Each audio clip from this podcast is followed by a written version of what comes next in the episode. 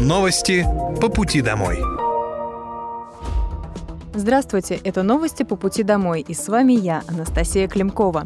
Пока вы добираетесь до дома за рулем своего автомобиля, на пассажирском сидении или в общественном транспорте, я расскажу вам о том, что произошло сегодня в Подмосковье, в России и в мире.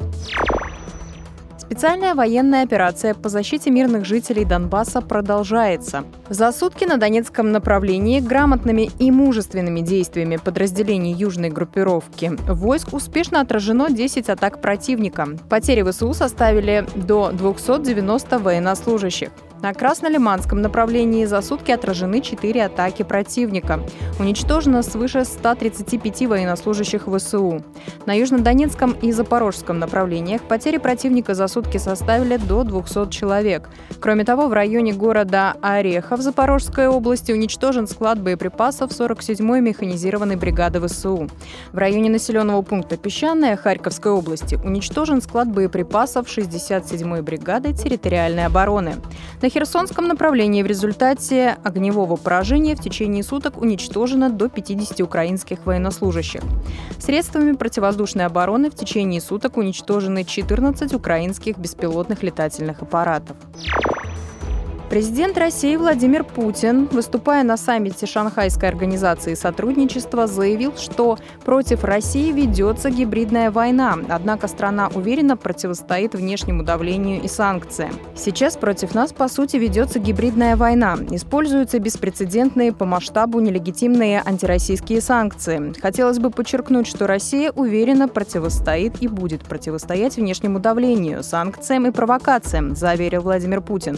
При этом этом он указал на небывалую сплоченность народа. Также российский лидер обратил внимание на то, что ШОС играет все более значимую роль в международных делах, вносит реальный вклад в поддержание мира и стабильности, способствует обеспечению устойчивого экономического роста стран-участниц.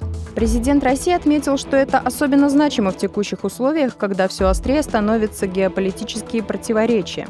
Продолжается деградация системы международной безопасности. Повышаются риски раскрутки нового глобального экономического и финансового кризиса на фоне бесконтрольного накопления долгов развитых стран, социального расслоения и роста бедности по всему миру, ухудшения продовольственной и экологической безопасности. Саммит лидеров стран Шанхайской организации сотрудничества открылся в Нью-Дели 4 июля. Он проходит в режиме онлайн.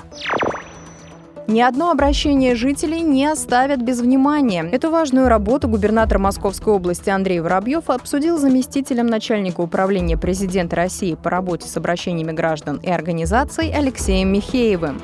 Мы с вами периодически встречаемся по чувствительным темам, по всему тому, что касается обращений граждан, жалоб и предложений. Президент уделяет этому большое внимание. Наша задача – учитывать все пожелания. Поэтому мы стараемся не пропускать ни одного обращения, сказал Андрей Воробьев. Четыре года назад Московская область, одна из первой в стране, создала Центр управления регионом. Все обращения жителей переведут в цифру. Ни один наказ, мнение, инициатива или предложение не остаются без внимания. Они поступают по всем каналам коммуникации, личная почта губернатора, портал правительства Московской области, соцсети, портал «Добродел». За прошлый год было получено более двух миллионов обращений. Каждая из них находится на контроле. К работе по исполнению отдельных поручений активно привлекают волонтеров. За прошлую неделю в Подмосковье эвакуировали более двух с половиной тысяч автомобилей. Как отмечают в Министерстве транспорта Московской области, водители чаще всего нарушают правила остановки и стоянки. Неправильно припаркованные автомобили мешают проезду экстренных служб общественного транспорта, а также создают аварийные ситуации заторы. Если ваш автомобиль эвакуировали, то узнать его местонахождение можно по телефону единой справочной службы Подмосковья или на сайте Центра безопасности дорожного движения региона. Ведомстве при этом напомнили, что транспортное средство эвакуируют, если оно припарковано в зоне действия запрещающих знаков, на трамвайных путях, пешеходном переходе, во втором ряду или в тоннеле. В России могут появиться стандарты для оказания гостиничных услуг по системе «Все включено». Сейчас российские отели по-разному трактуют этот формат. В одном случае предусмотрены 5 приемов пищи в день, в другом есть можно 24 часа в сутки. В третьем включены алкогольные напитки, а в четвертом нет – Будет ли пользоваться успехом услуга All Inclusive России, рассказал вице-президент Федерации рестораторов и ательеров России Вадим Прасов.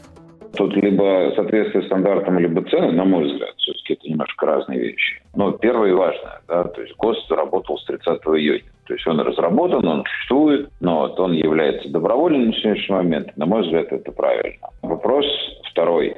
Да, он учитывает в себе услуги для как отелей все включено, так и услуги отелей утро все включено. И, по сути, на сегодняшний момент является целевым ориентиром для тех предпринимателей, которые, с одной стороны, уже работают в этом формате, с другой стороны, которые рассматривают для себя возможность работы в формате все включено или ультра все включено. Надо понимать, что для нашей страны в разрезе загородных или в разрезе курортных отелей какого-то там мега количества этих отелей, да, или того объема, как мы видим в Турции, в любом случае не будет. Просто потому, что формат все включено, и тем более ультра все включено, работает в отелях с большим номерным фондом и с хорошо развитой инфраструктурой. Но большой номерной фонд это даже не 100, это там от 150, там, иногда от 200 номеров. У нас таких объектов немного, и поэтому ожидать, что прям вся страна начнет работать в формате «все включено», не приходит. И этот формат вообще не работает никаким образом в городских отелях. То есть он касается только курортных и загородных. Жители Подмосковья могут стать востребованными специалистами благодаря нацпроекту «Демография». С начала года этой возможностью воспользовались свыше 15 тысяч человек. Как рассказала глава Минсоцразвития Подмосковья Людмила Болотаева, жители прошли переобучение по разным образовательным программам. Эту возможность предоставляют пенсионерам старше 50 лет, жителям предпенсионного возраста, мамам в декрете, безработным и молодым людям до 35 лет. Среди востребованных направлений по переобучению – кадровые службы, бухгалтерия, педагогика и программирование. Условия участия можно узнать на портале «Работа в России». Сейчас там размещено около 140 образовательных программ. Эксперты назвали популярные среди угонщиков в России автомобили. Hyundai Creta и Kia K5 стали самыми угоняемыми за первое полугодие 2023 года.